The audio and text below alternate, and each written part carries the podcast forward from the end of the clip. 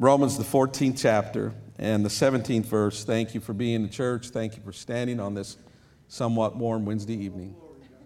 Sister Datha has a sweater on back there. What is wrong with all of you folks with sweaters? I see more people now that I'm looking around with sweaters. Look at it. What is. Okay. Anybody hot? Thank you for all those that are in unity with me here in church tonight. Yeah. Amen. Uh, for the kingdom of God is not meat and drink, but righteousness, and peace, and joy in the Holy Ghost. Let's talk about righteousness, peace, and joy. Father, I love you and I thank you. How good is your word? Oh, I am saved by it again and again. Daily I am saved by it, God. Thy word is a lamp unto my feet and a light unto my path. Thy word have I hid in my heart that I might not sin against thee. Great peace have all they which love thy law, and nothing shall offend them. Thank you, God, for your word. Thank you, God, that we have it tonight to live by. I pray, help us to understand righteousness, peace, and joy in the Holy Ghost. And Lord, to understand what you want us to do to be saved. In Jesus' name, let the church say, Amen. amen. And you may be seated. God anoint us all. It has always been. Now, I'm going to I'm going to try to stretch us here a little bit tonight about some things. And so I need you to, to uh, walk with me in the Word and, and uh, let's see where it leads us. It's always been in the nature of man to attempt to somehow confine God in ways that he could define and understand him. Right. It's always been the nature of man to do that, to, right. to confine God, to, um, to somehow put him in a place where that they could uh, define him, understand him, confine him in a way, and to be able to humanize God, in, in other words, uh, in such a way that our limited understanding could get somewhat of a grasp of who God is and how he deals with his creation. So, God, in his all knowing understanding of humanity, began to reveal himself uh, to, humanity's, to humanity in ways that could be seen and, and understood through, through his attributes um, and through what they needed him to be at the moment uh, where nothing else could be at that moment as to the answer that they needed from him. The Jehovah of the old that was their healer, Jehovah Rapha, uh, Jehovah Shalom, uh, on and on, Jehovah Tsidkenu, uh, uh, all these things. He became their healer, their provider, their, their banner, their peace, their righteousness. In each episode or each time or each season that they needed him to be something, he became that for them so that they could understand that that is who he is each having a descriptive and defining title given to them so that they could better, better just understand God, that, that they could come into a relationship with Him. And it was not just for their benefit, it was for ours as well. The picture that we see of God in the Old Testament allows us to understand that He is that as well for us in the New Testament. Yeah. What we see of God in the Old Testament, we understand that He is that for us in the New Testament. He is our healer, He is our peace. Uh, he is our joy, He is our provider. N- not limited to just attributes to call Him by, but the all sufficient name of Jesus to call on. It is not that I'm just calling to be my healer and alone my healer. I call Him Jesus because His name is sufficient to be the healer of all things. Yeah. Jesus, God robed in the flesh, is in fact all that we need to keep and to save us. Yes. There is no new revelation that is coming. People are always looking for some new revelation, some new thing, some new mark of the beast somewhere, uh, something that's going to happen along the way. There's not going to be a new revelation. There is the revelation of Jesus Christ. That's right. Read your Bible. Amen. From beginning to end, it is the revelation of Jesus. Matter of fact, if I open this up, it'll probably says that right in the beginning. The revelation of Jesus Christ. The entirety of the word, from the beginning of Genesis, it is the reconciliation of man, humanity to Christ the, the, the, chasm that was created by sin, there is that bridge that God is, is allowing the atoning work to be through His Son, Jesus Christ, that we might have life and we might have it more abundantly. Amen. Amen. But even in that revelation of Jesus, God manifested in the flesh, flesh man still has the nature to try to compartmentalize God in, in serving Him. We want to break it down and, and, and keep God in, in manageable pieces, if you would. That's the nature of humanity. We want God to be manageable. We want the things of God to be manageable, controllable areas of, of living for Him that too often make it more about our preferences of God and His kingdom and less about His purpose for us. Uh, we like preferences. while sometimes the purpose of God does not meet our preferences. Everybody understand that? The purpose of God in your life may not be the preference of your life. But the purpose of God is always greater. That's why we trust in the fact that He works all things together for our good, according to His purpose, His plan, what He has in store, what He's doing, what He sees, because He sees what? He sees the end from the beginning. He knows all there is to know. Everybody still with me? Say amen. amen. This was somehow of what it was in the book of Romans uh, that this 14th chapter was addressing. It was in regards primarily. Uh, now, he talked about love prior to this and them coming together in love in 13. But when you get to 14, he begins to talk about the problem of meats and days. Right. Now, those who had become Christians, Jews that had become Christians, uh, Romans, Gentiles, in other words, that had become Christians, uh, Romans, Gentiles, others from other beliefs, other false religions, and people that just simply did not believe in God. And then you had the Jews who had their tradition and their law that were coming in. And now all these Christians were coming into this, this melting pot, if you would, of the early church, the new church. And so all these things begin to mix and to be carried in from various beliefs, the various backgrounds, the traditions that they had in their upbringing um, all the things that they had practiced. And so, uh, what was happening here, they were having a difficulty in letting go of particular practices that had been in their life before. And it was not uh, that these things were, were only the only problems facing them in the New Testament church, the early church, but these at the moment were, were the things that were making the most noise. Right. These were the things, everybody understand this? Yeah, yeah. Pentecostal, hear me. Right. These things were bred into them. What they were carrying into the new church, it was bred into them. They heard it every day of their life. It was what woke them up, it was what put them to bed at night. This was their tradition, this was their practice. Such as, in the Jewish sense, and in some outside sense, outside the Jewish religion, such as uh, not eating of certain things because of the Levitical law that had instructed them for generations not to do so. Now, these were Jews that believed in Jesus. Everybody still with me? These are Jews that had come into the church. And so they had these practices, they had these beliefs that they were carrying over. And as well, the observance of certain days or times being more important than, than other days because of their traditions, such as certain feasts, the Feast of the Tabernacles, or, or certain celebrations, the Passover, Pentecost, all these things. Had, they had been taught this for generations. They had practiced these things again and again. They were, they were life to them. So these new followers of Jesus Christ were trying to keep what they had been and what they even still were as they come to know Christ, making their tradition of meats and days literally a matter of salvation. And we go back and we talk about a little bit more when, when Jesus addressed uh, the fact that there were those that were uh, making the tradition of washing of hands and pots and cups literally not just a good habit, a healthy thing to do, but they were literally making it a practice salvation, a practice of salvation. And so this was really the same thing. It was just about meats and, and, and days in, in, in the Romans and, and dealing with the Jews. So these new followers of Jesus Christ were trying to keep what they had been and what they were still, making their tradition of meats and days a matter of salvation, right. judging others who did not practice it the way that they thought it should or should not be practiced. Right. And that's what was happening here. They were looking, the early church was looking at one another and they were sizing each other up. And they were deciding who was saved and not saved according to the practice or the lack thereof of meats and days. Yeah. And so Paul said this look at this. Why dost thou judge thy brother? Or why dost thou set it not thy brother? For we all, we, we shall all stand before the judgment seat of Christ. And so Paul began to say, in regards to the meats and days that were being debated here, and they were looking at one another and they were deciding who was in the church and who wasn't in the church. The Jews were telling the Gentiles, you got to do this if you're going to be saved, because they thought they still had to do that to be saved. Right. And so Paul looks at him and says, Why in the world are you judging one another? No one had the right to judge another. All had sinned. Yeah. All. Everybody say all. all. Everybody in this place yeah. has sinned. Everybody in this place has sinned That's right. and come short of the glory of God. If you've been at this five days or 50 years, all have sinned and come short of the glory of God. No halos on our head. Nobody's arrived yet. No, everybody has sinned. The same stone that would be cast at one could be picked up and cast back at another for the some or same transgression in their life as well. And that's what Paul was simply saying. You can't judge one another.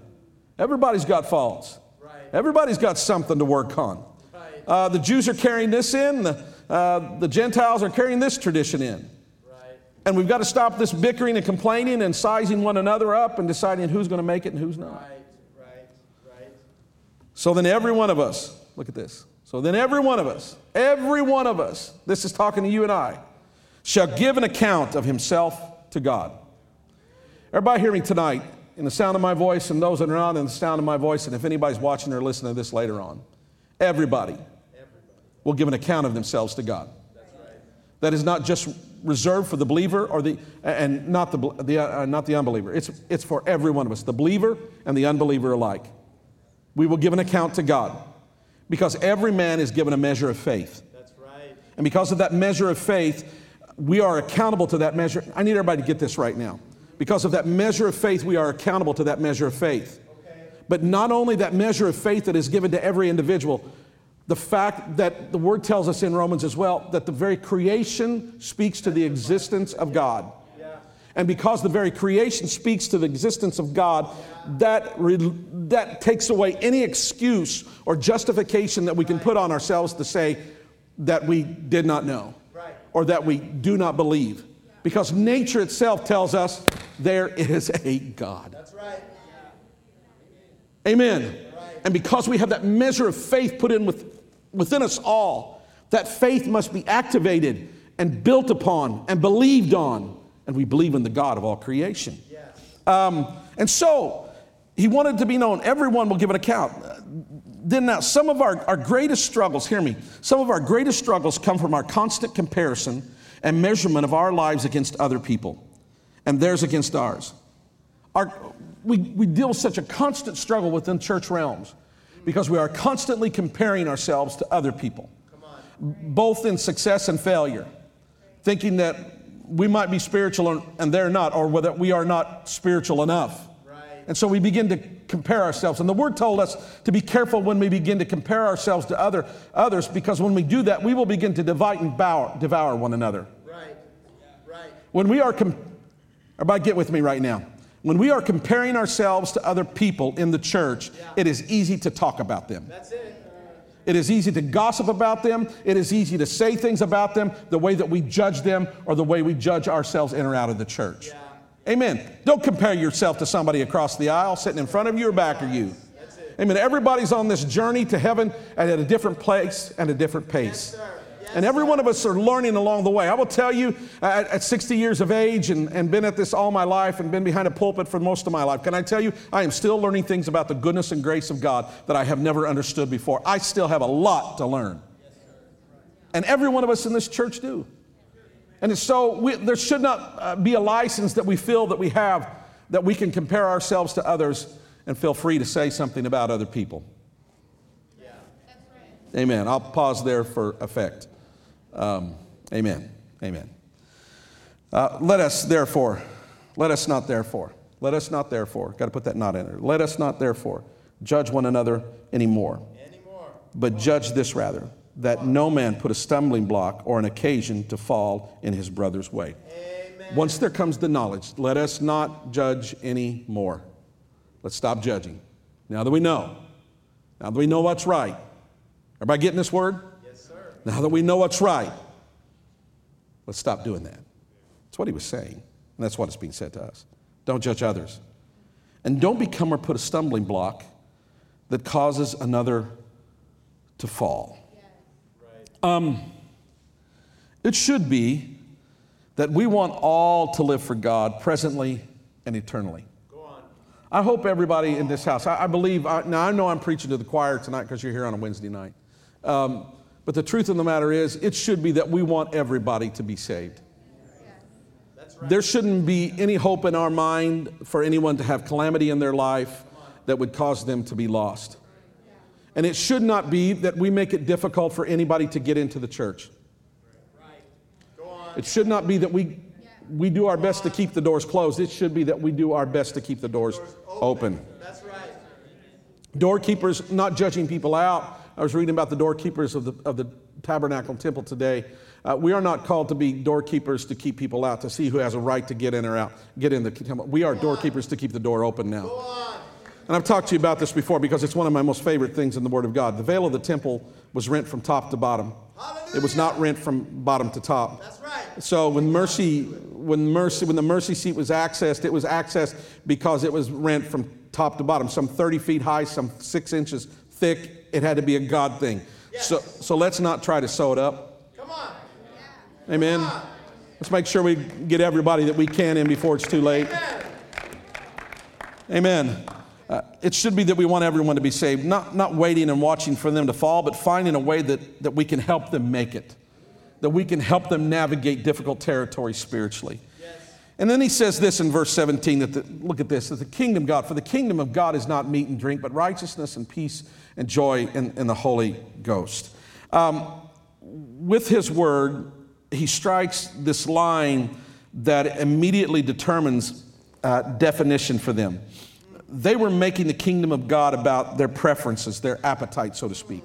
They, they were making it about their preference, their, uh, their appetite, and meats and drinks, in other words, the way they wanted it to be, the way they were used to it being, certain days being better than another day. And, and if you didn't celebrate it, well, then you weren't going to be saved. And if you ate that, well, you, you definitely are not going to heaven. Uh, and so they begin to have these things. And, and, and yes, now understand this yes, they wanted Jesus. Yes, they believed in Christ. They believed in the, that what he did for them was enough, but they thought they had to, had to add to it to make it better. They wanted to hold on to the law and the tradition that they were comfortable with. And to them, those things, those things were saving them. They were saving them. They were the saving work that was being done in their life. But Paul wanted them to realize their salvation. Everybody still with me? Say amen. Have I lost you? I told you I'm going to make a stretch just a little bit tonight. So just, I need everybody to get the, the deeper word here. Uh, Paul wanted them to realize their salvation was, was not brought about by those things, the meats and the days. Um, but it was freely offered to them by the sacrificial work of Jesus Christ at Calvary. He saved them, not the law. He saved them, not the meat. He saved them, not the day. Um, it was His blood, His life, that opened the door to salvation for them. Uh, once in the end of the world, Hebrews said. He opened the door, He made the way, He gave access whereby we cry, Abba, Father. We have access to God. You have access to God tonight, the creator of, creator of all creation, the most high and holy one, the sovereign God, because of Calvary. Thank God. And the kingdom of God he wanted them to know the kingdom of God. Wants you and I to know the kingdom of God is much bigger than meats and drinks and days that they were making it out to be. It was not about their preference, it was about His purpose. It was not about what they liked or did not like, it was about what He wanted for them and how He paid the price.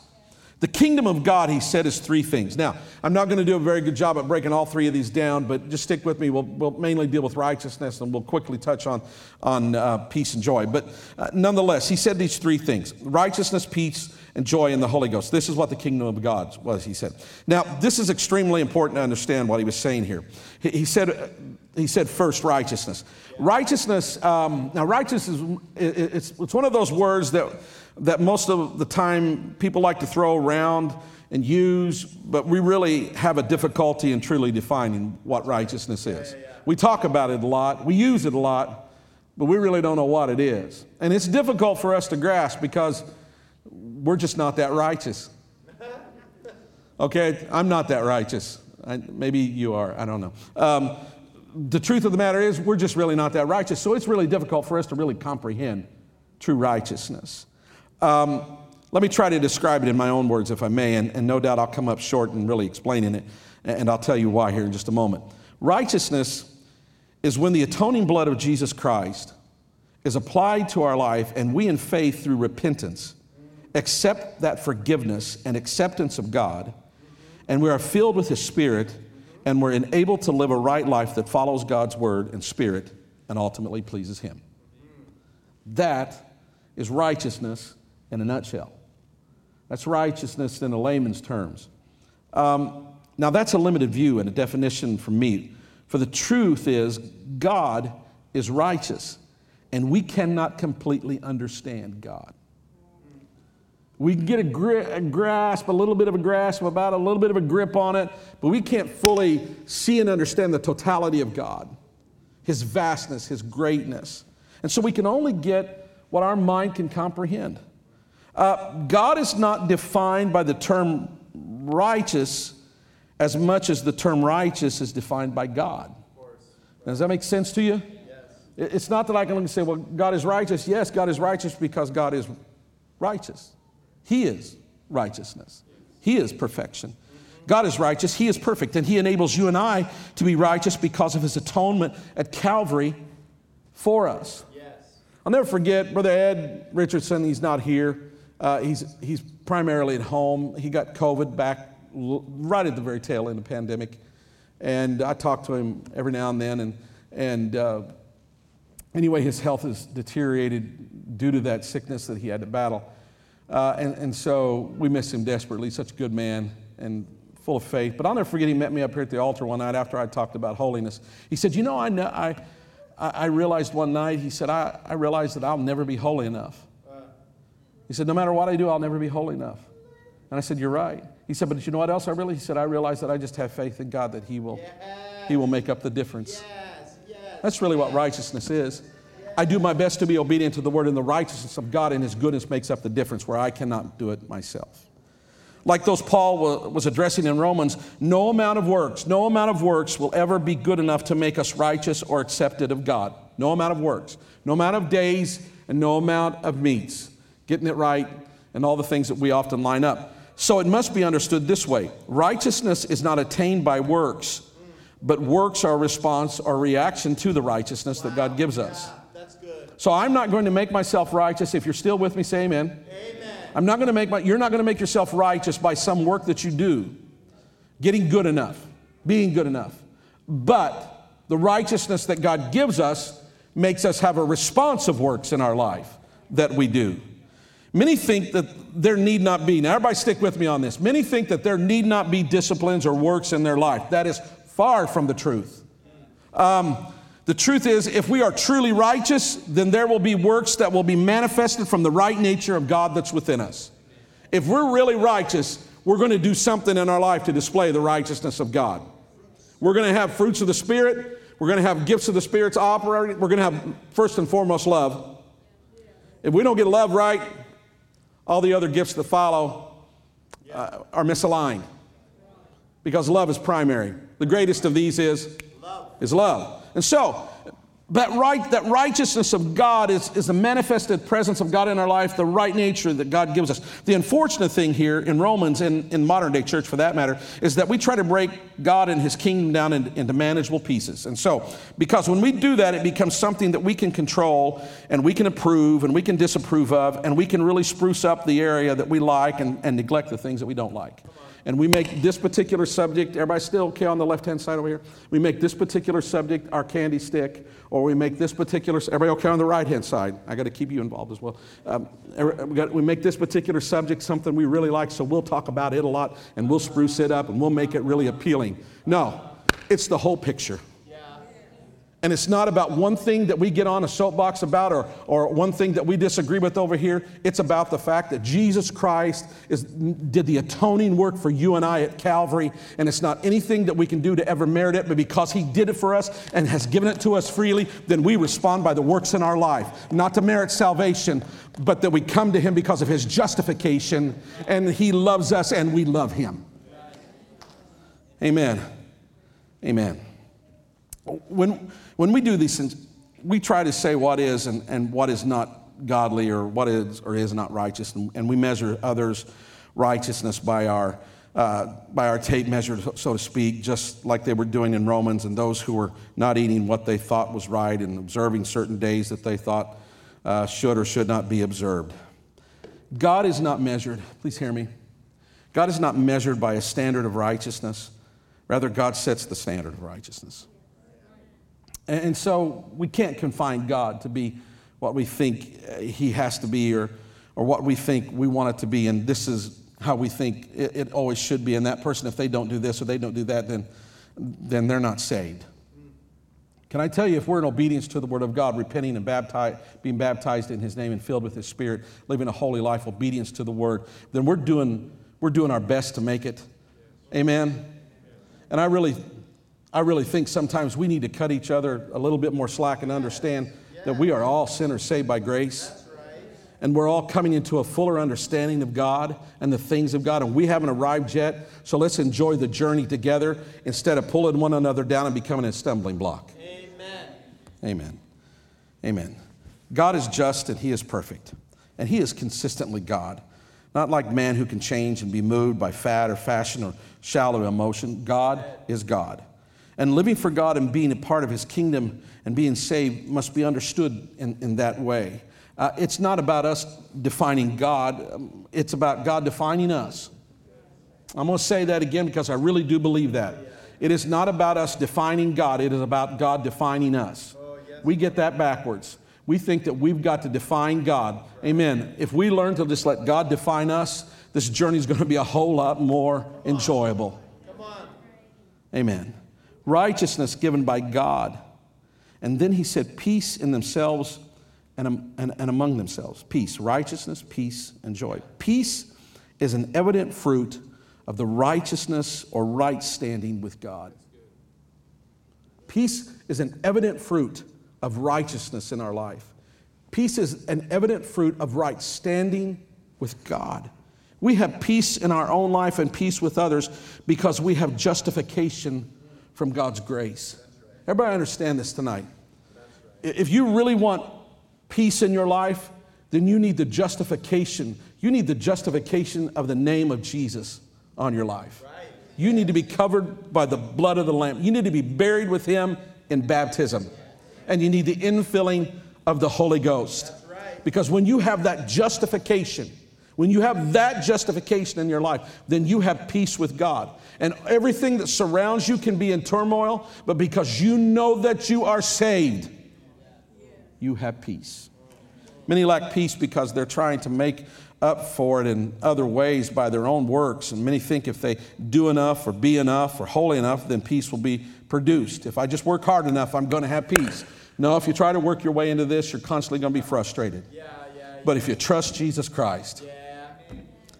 If you believe that He, God, robed Himself in flesh and went to that cross and died and was buried in that tomb, and I know this is basic, elemental stuff, but it's the truth. Died and truth, it's, and died and rose again. Can I tell you, you can have justification in your life. Yes. Amen. Peace is a product of, of faith that He did enough already, and we bear the fruit of what He accomplished for us. My God. My God. Righteousness, peace, joy. Everybody say joy. Joy. Is the constant condition of a life that is saved by Jesus Christ. Yeah. I believe that. Uh-huh. Joy is not conditional on circumstances, it is not con- it- it's not contingent on, on what others do or what others do not. Right. I, I really believe we have mistaken, uh, we have mistaken happiness uh, to be the thing that we are in pursuit of. Right. I I really don't believe, everybody stick with me on this because I, I recognize this is a little thin ice on some people's theology, but, but I really believe the Bible supports this. I don't know that we are meant to pursue happiness, Right. but I do believe that we are to draw waters out of the wells of salvation with joy. With joy. I, I think that. I I think that too many people are looking for happiness because happiness is contingent on items, it's contingent on climate, it's contingent upon circumstance, conditional. But joy, you can have joy when everything's going wrong. Amen. Because it's given by the Holy Ghost. Our joy is full because uh, of the saving work of Jesus. We don't have to work it up, it's, it's there because He is there in our heart. Look at this last uh, two verses, and I'm, I'm going to close. Uh, For he that in these things serveth Christ, what things? Righteousness, peace, and joy. He that in these things serveth Christ is acceptable to God and approved of men. Let us therefore follow after the things which make for peace and things wherewith one may edify another. When these things are present in our life, when we serve Jesus in this way, we are accepted of God and we are approved of men. When we serve Him from that place of righteousness, understanding righteousness and peace and joy, then we have approval of God and we have approval of men. And we dwell in that peace. Follow after these things, pursue these things, in other words. Uh, these things bring peace and edify uh, or, or in other words, build up others. I am thankful that we can look at one another. We have a unique church and we have a unique culture that we're in right now. And can I tell you, everybody stick with me on this, it's not going to get any easier. It's going to get a little bit more difficult. The closer that we come to the, to the return of the Savior, things will intense, intensify. And so, can I tell you, you need to have a deep relationship with God right now. Have a relationship that's not looking at somebody else trying to keep them in or out of the church. But a relationship in your life that recognizes that we are all sinners saved by grace. And we trust in what He did for us at Calvary. If we're righteous, it's because He is righteous. If we have peace, it's because He has given us peace. If we have joy in our life, it's because the joy of the Lord is our strength. And so I want to live in a way that is not constantly bickering and sizing one another up and looking who uh, I think is saved or not saved. But I want to recognize that if I look to Him, the Savior of my life, Jesus Christ, and I want everybody else to know Him in that way, can I tell you, I can live in peace and we can make it to heaven and God will be glorified because of it. Would you stand and lift your hands and your hearts and just thank God right now for His goodness and His grace and the fact that He died for you at Calvary and you have the opportunity to live for Him, to repent and be baptized in His name and filled with the Holy Ghost? Amen. That you have been made alive by Him. Hallelujah. Thank you, God. Thank you, God, that you are hope. I love you, Lord, and I believe in you. Amen. In Jesus' name. Let the church say amen. Amen. Greet your brothers and sisters on the way out of here. Love on them. Tell them how much they mean to you. And we're going to go to heaven together and be thankful for it. God bless you. I love you. I'll see you here Sunday in Jesus' name. Amen.